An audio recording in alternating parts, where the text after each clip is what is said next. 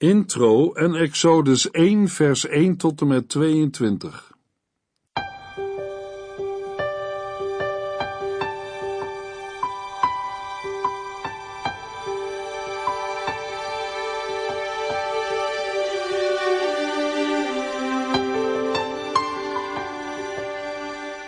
Hartelijk welkom bij De Bijbel Door, een programma van Transworld Radio.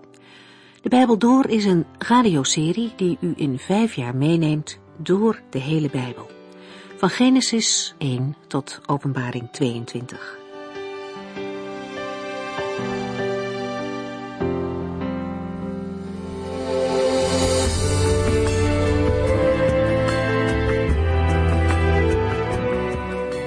De vorige keer zijn we geëindigd met de woorden van de Heer Jezus in Matteüs. Ga erop uit om alle volken tot mijn leerlingen te maken. Doop hen in de naam van de Vader en de Zoon en de Heilige Geest. Leer hen altijd te doen wat ik u gezegd heb. En vergeet dit niet. Ik ben altijd bij u tot het einde van de tijd. Dat is ook het doel van deze programma's over de Bijbel. Terwijl we de Bijbel hoofdstuk voor hoofdstuk doorgaan, ontdekken we steeds meer nieuwe dingen over de Heere God. Het is meer dan de moeite waard om te leren wat God elke dag nog ook tegen ons wil zeggen. Vandaag maken we een begin met het Bijbelboek Exodus. In dit tweede Bijbelboek zien we hoe God een klein volk verlost. Een volk dat in de wereld niets te betekenen had.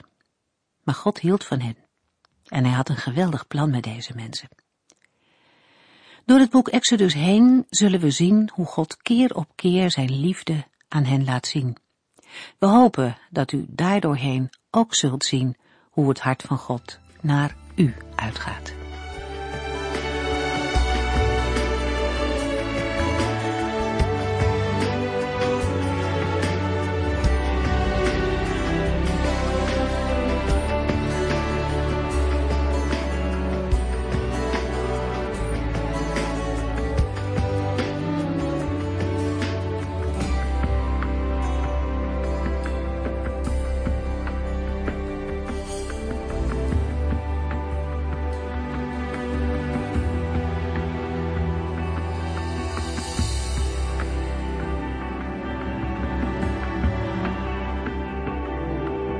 Met deze uitzending beginnen we met het lezen en bespreken van het tweede Bijbelboek van het Oude Testament, het boek Exodus.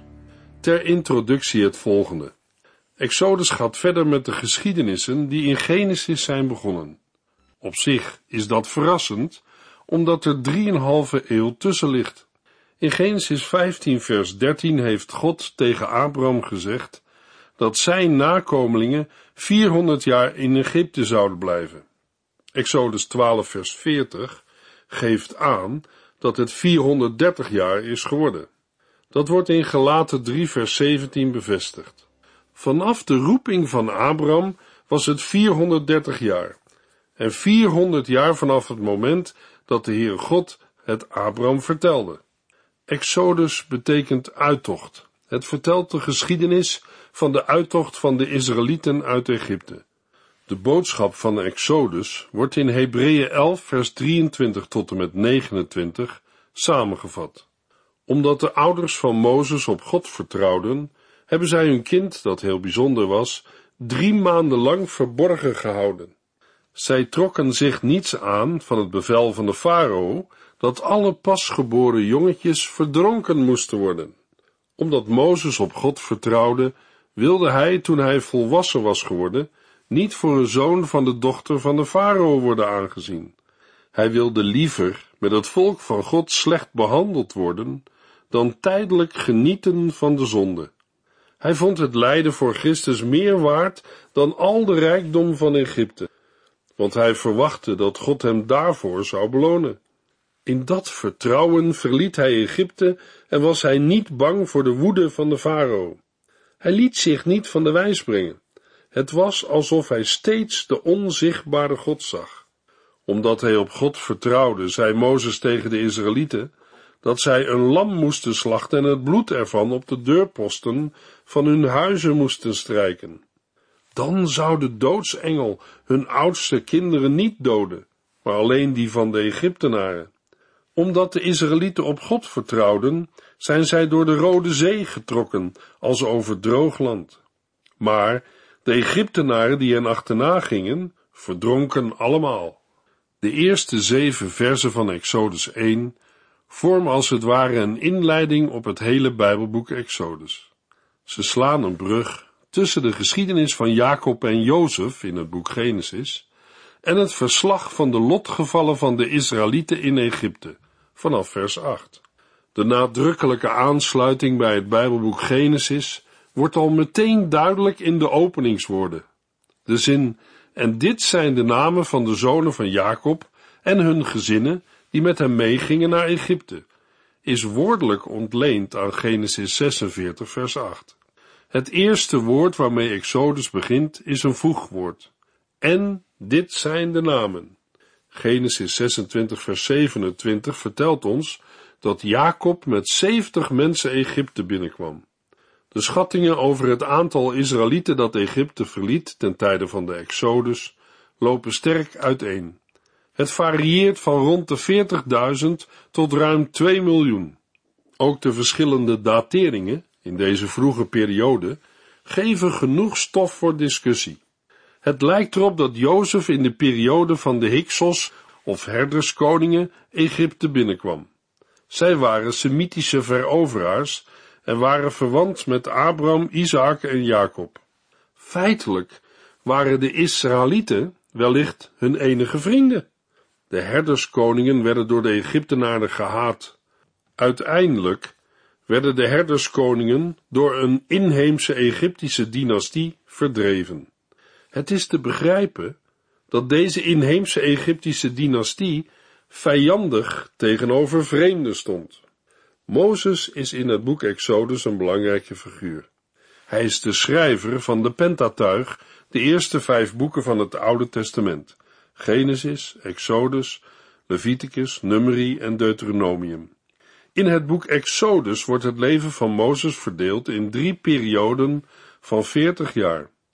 veertig jaar in Egypte en in het paleis van de farao, veertig jaar in de woestijn van Midian en tenslotte veertig jaar met het volk Israël in de Sinaï-woestijn. De opleiding van Mozes in Egypte bereidde hem niet voor Israël uit Egypte te leiden. De Heere God vormde hem gedurende veertig jaar in de woestijn van Midian. De Heere maakte Mozes duidelijk dat hij hem nodig had om zijn volk Israël te bevrijden. Na veertig jaar stuurde de Heere Mozes weer terug naar Egypte. Daar moet Mozes de oudsten van Israël verzamelen en naar de farao gaan. Maar farao laat Israël niet gaan. Zijn weigering opent de strijd tussen de Heere God en de goden van Egypte. Egypte werd door afgoderij beheerst. Achter afgoderij zit Satan. In Egypte had de godsdienst een monopoliepositie. In twee Timotheus drie vers acht lezen we, en die leraren verzetten zich net zo hard tegen de waarheid als Jannes en Jambres, die zich tegen Mozes verzetten. Hun gedachten zijn onzuiver, verwrongen en verward, en ze hebben zich van het geloof afgewend. Jannes en Jambres zijn ons uit de Bijbel niet bekend, maar wel uit de Joodse traditie. Het zijn de twee hoofdtovenaars van de farao, die hun toverpraktijken aanwenden tegen Mozes en Aaron, Exodus zeven. Zij zouden met het volk Israël zijn meegegaan uit Egypte en het brein zijn achter de opstand rond het gouden kalf, Exodus tweeëndertig. Zij stelden zich op tegen het woord van God en tegen zijn dienstknechten. Ook de farao laat zich minachtend over de Heere God uit. In Exodus vijf vers twee horen we hem vragen, Zo, zo, en wie is die God dan wel, dat ik naar hem moet luisteren? Ik ken de Heere niet en ik zal de Israëlieten niet laten gaan. De Heere God introduceerde zichzelf. Farao leerde hem kennen en erkennen. Toen liet farao Mozes en Aaron komen en hij riep, Ik weet dat ik deze keer heb gezondigd. Jullie God is rechtvaardig. Ik en mijn volk zijn schuldig. Exodus negen vers zevenentwintig. Een ander voorbeeld vinden we in Exodus tien, vers zestien. Haastig ontbood Farao Mozes en Aaron, en hij zei, ik heb gezondigd tegen de Heer uw God en tegen u. Als we deze dingen lezen, kan de vraag opkomen, waarom moesten er dan nog tien plagen komen? Ze waren Gods strijd tegen de afgoden van Egypte. Elke plaag was gericht tegen één van de Egyptische afgoden. Exodus twaalf, vers twaalf. Want ik zal deze nacht door Egypte gaan en alle eerstgeborenen van mens en dier doden. Ik zal de afgoden van Egypte vernederen, ik, de Heere. De Heere God wilde zijn eigen volk laten zien dat hij veel groter was dan alle afgoden van Egypte bij elkaar. Hij was in staat hen te verlossen uit Egypte. Exodus één, vers één tot en met zes. Dit zijn de namen van de zonen van Jacob en hun gezinnen, die met hem meegingen naar Egypte. Ruben, Simeon, Levi, Juda, Issachar, Zebulon, Benjamin, Dan, Naphtali, Gad en Aser. Zo gingen er in totaal zeventig mensen met hem mee. Jozef was al in Egypte. Na verloop van tijd stierven Jozef en zijn broers, en zo kwam er een einde aan hun generatie. We hebben al gezien dat de eerste paar versen van Exodus verbinden met Genesis. Degenen die naar Egypte kwamen, worden eerst genoemd.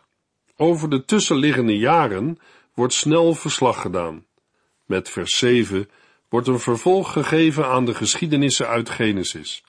Het sleutelvers in het Bijbelboek Exodus is Exodus twintig, vers twee. Ik ben de Heer, uw God, die u uit de slavernij in Egypte heeft bevrijd. In Genesis zesenveertig zei de Heer God dat Israël zou toenemen. In Egypte zouden ze uitgroeien tot een groot volk. Nu we bij vers zeven komen, is deze voorzegging een feit geworden. Exodus één, vers zeven. Hun afstammelingen waren echter erg vruchtbaar en hun aantal nam snel toe.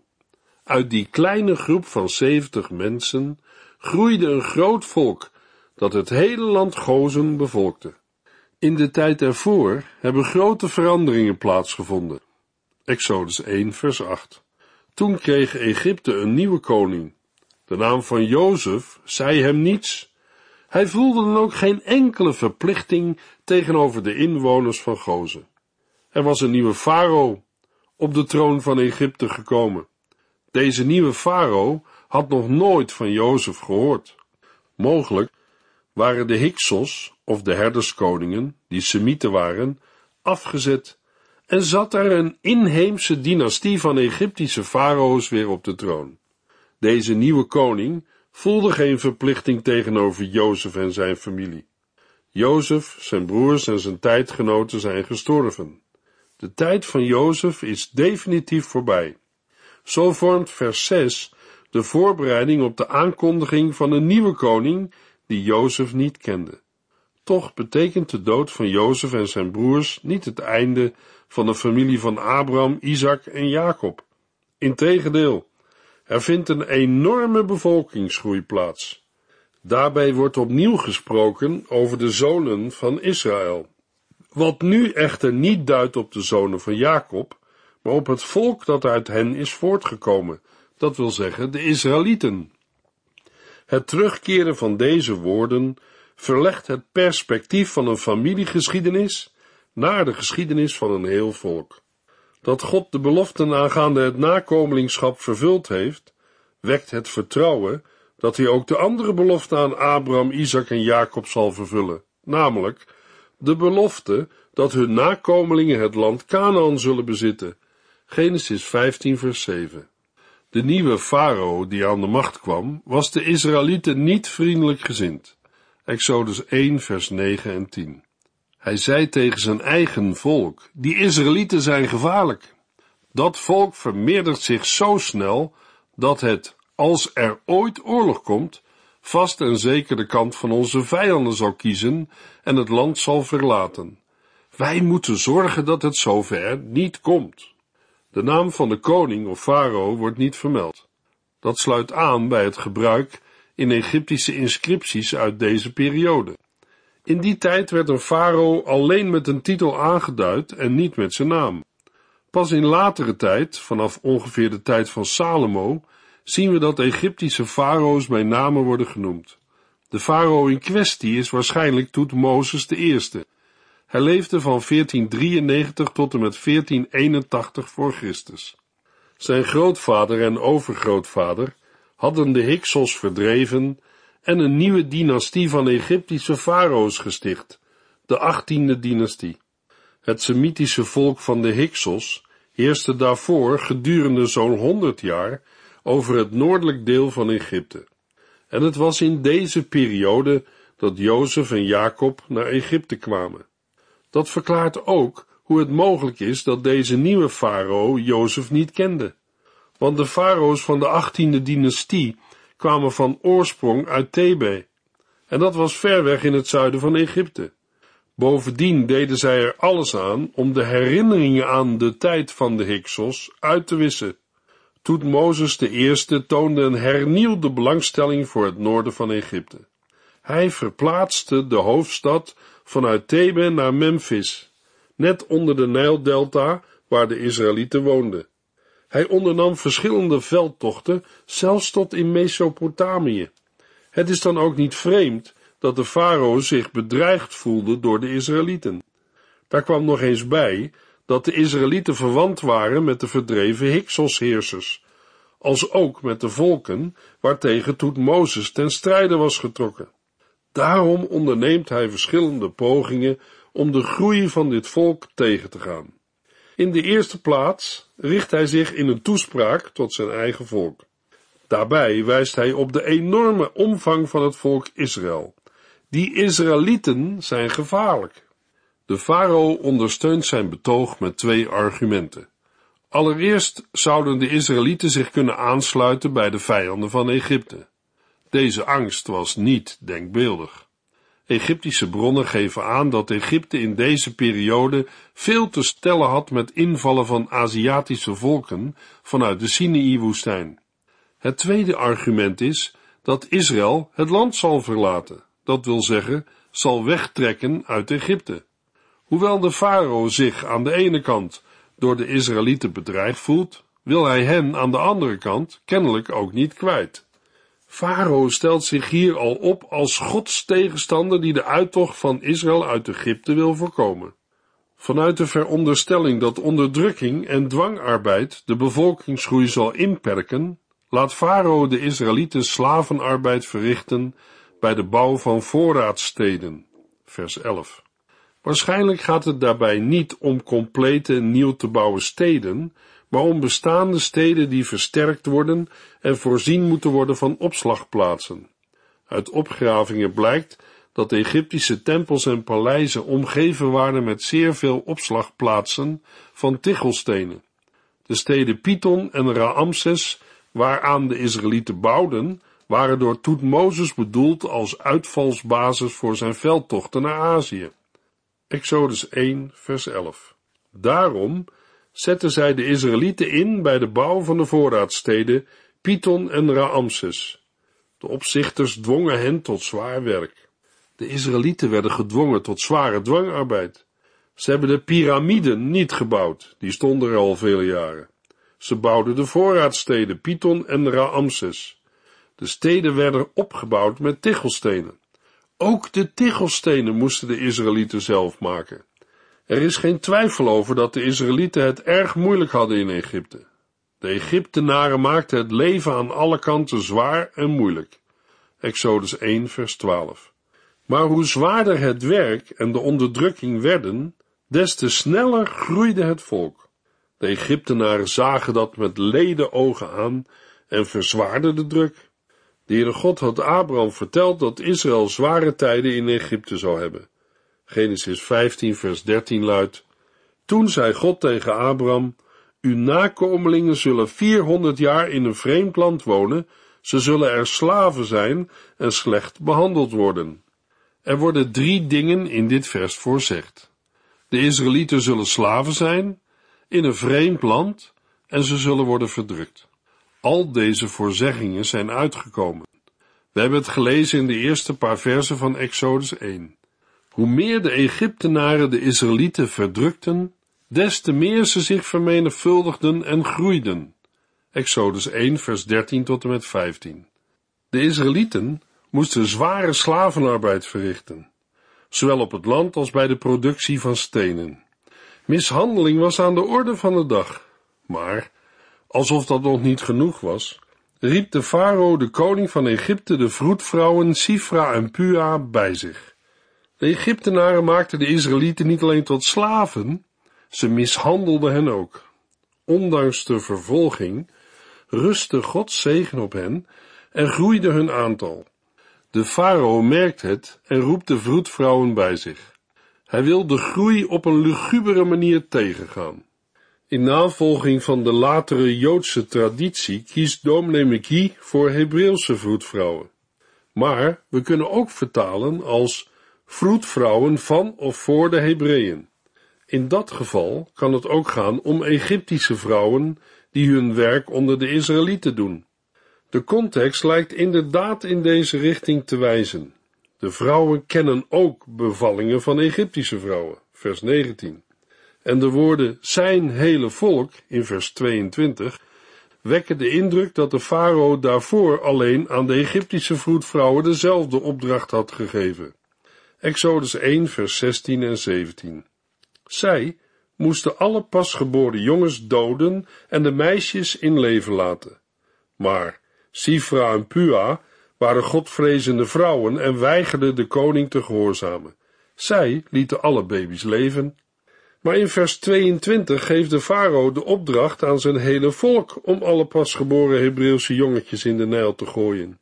Het zou van de farao wel erg naïef zijn geweest wanneer hij van Hebreeuwse vroedvrouwen zou verwachten dat zij hun eigen volk zouden uitroeien. De vroedvrouwen worden bij name genoemd. Zo wordt benadrukt dat deze vrouwen voor de geschiedenis van Gods volk van grote betekenis zijn geweest. In tegenstelling tot de farao, die anoniem blijft. De Heere geeft uitredding. De vrouwen negeren het bevel van de farao, omdat zij ontzag hebben voor God. De farao roept de vrouwen ter verantwoording. Exodus één, vers achttien en negentien. De koning liet hen bij zich komen en riep hen ter verantwoording. Waarom hebben jullie mijn bevelen niet uitgevoerd en toch de pasgeboren jongens in leven gelaten? Koning, antwoordde zij, die Hebreeuwse vrouwen hebben zulke snelle bevallingen, dat wij het niet kunnen bijhouden. Ze doen er niet zo lang over als de Egyptische vrouwen. De vroedvrouwen voeren als verdediging aan, dat het bevel onuitvoerbaar was.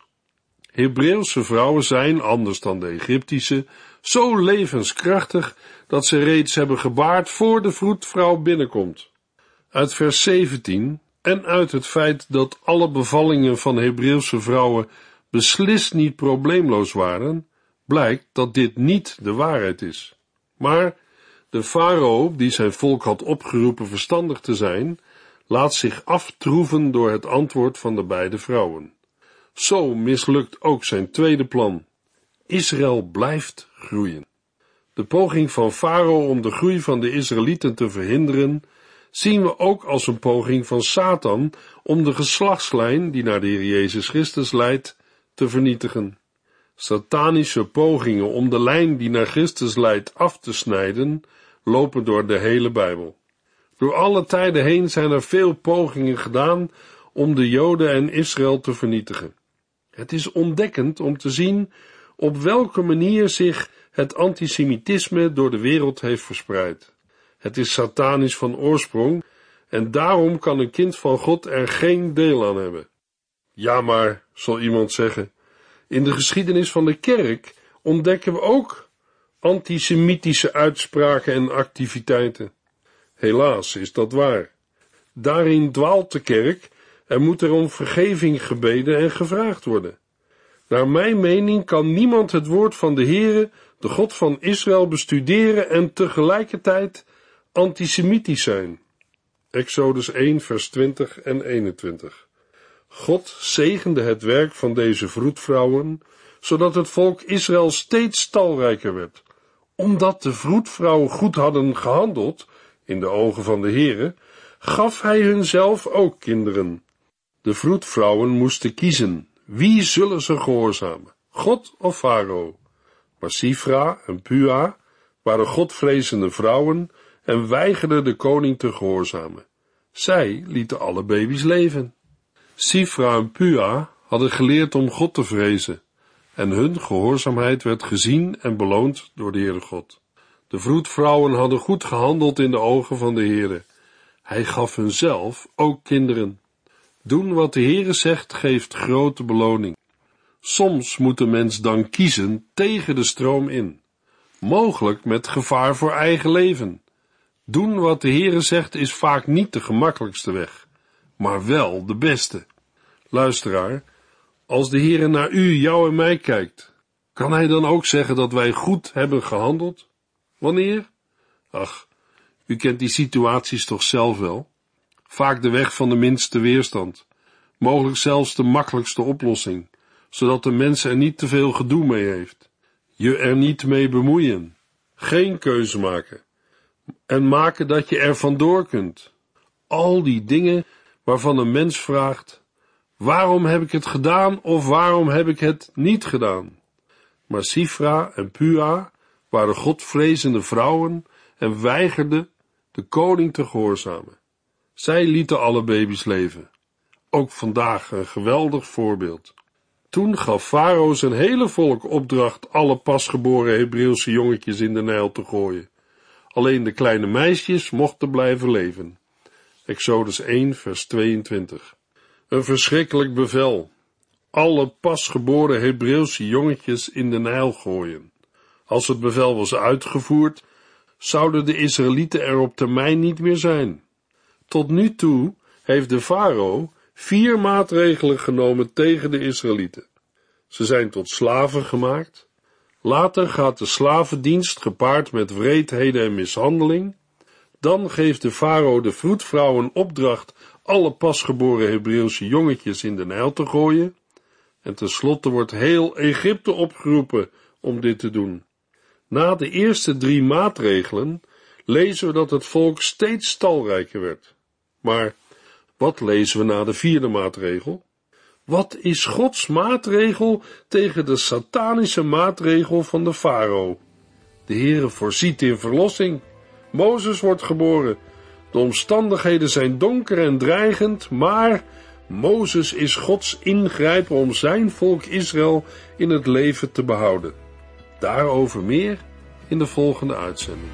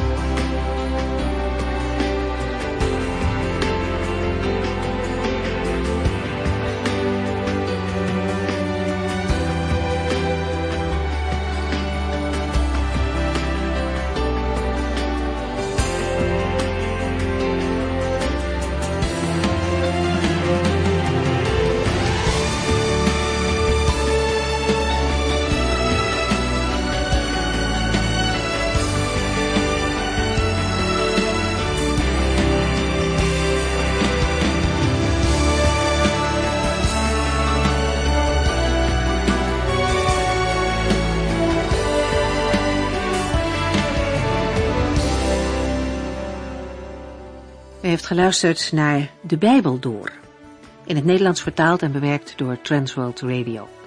Een programma waarin we in vijf jaar tijd de hele Bijbel doorgaan.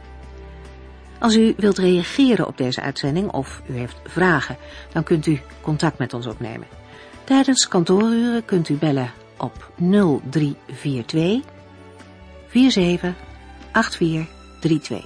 nul drie vier twee, vier zeven acht vier drie twee. Ook kunt u een e-mail sturen naar de bijbel door apenstaartje transworldradio punt n l en natuurlijk kunt u ook via de post ons bereiken. T W R, postbus driehonderdeenenzeventig, postcode drieduizend zevenhonderdzeventig, A J in Barneveld. Dit programma werd gepresenteerd door Cor Weda en Ike André. Techniek was in handen van Odin van Woerdekom. En wij allemaal bedanken u voor het luisteren. Graag tot de volgende keer.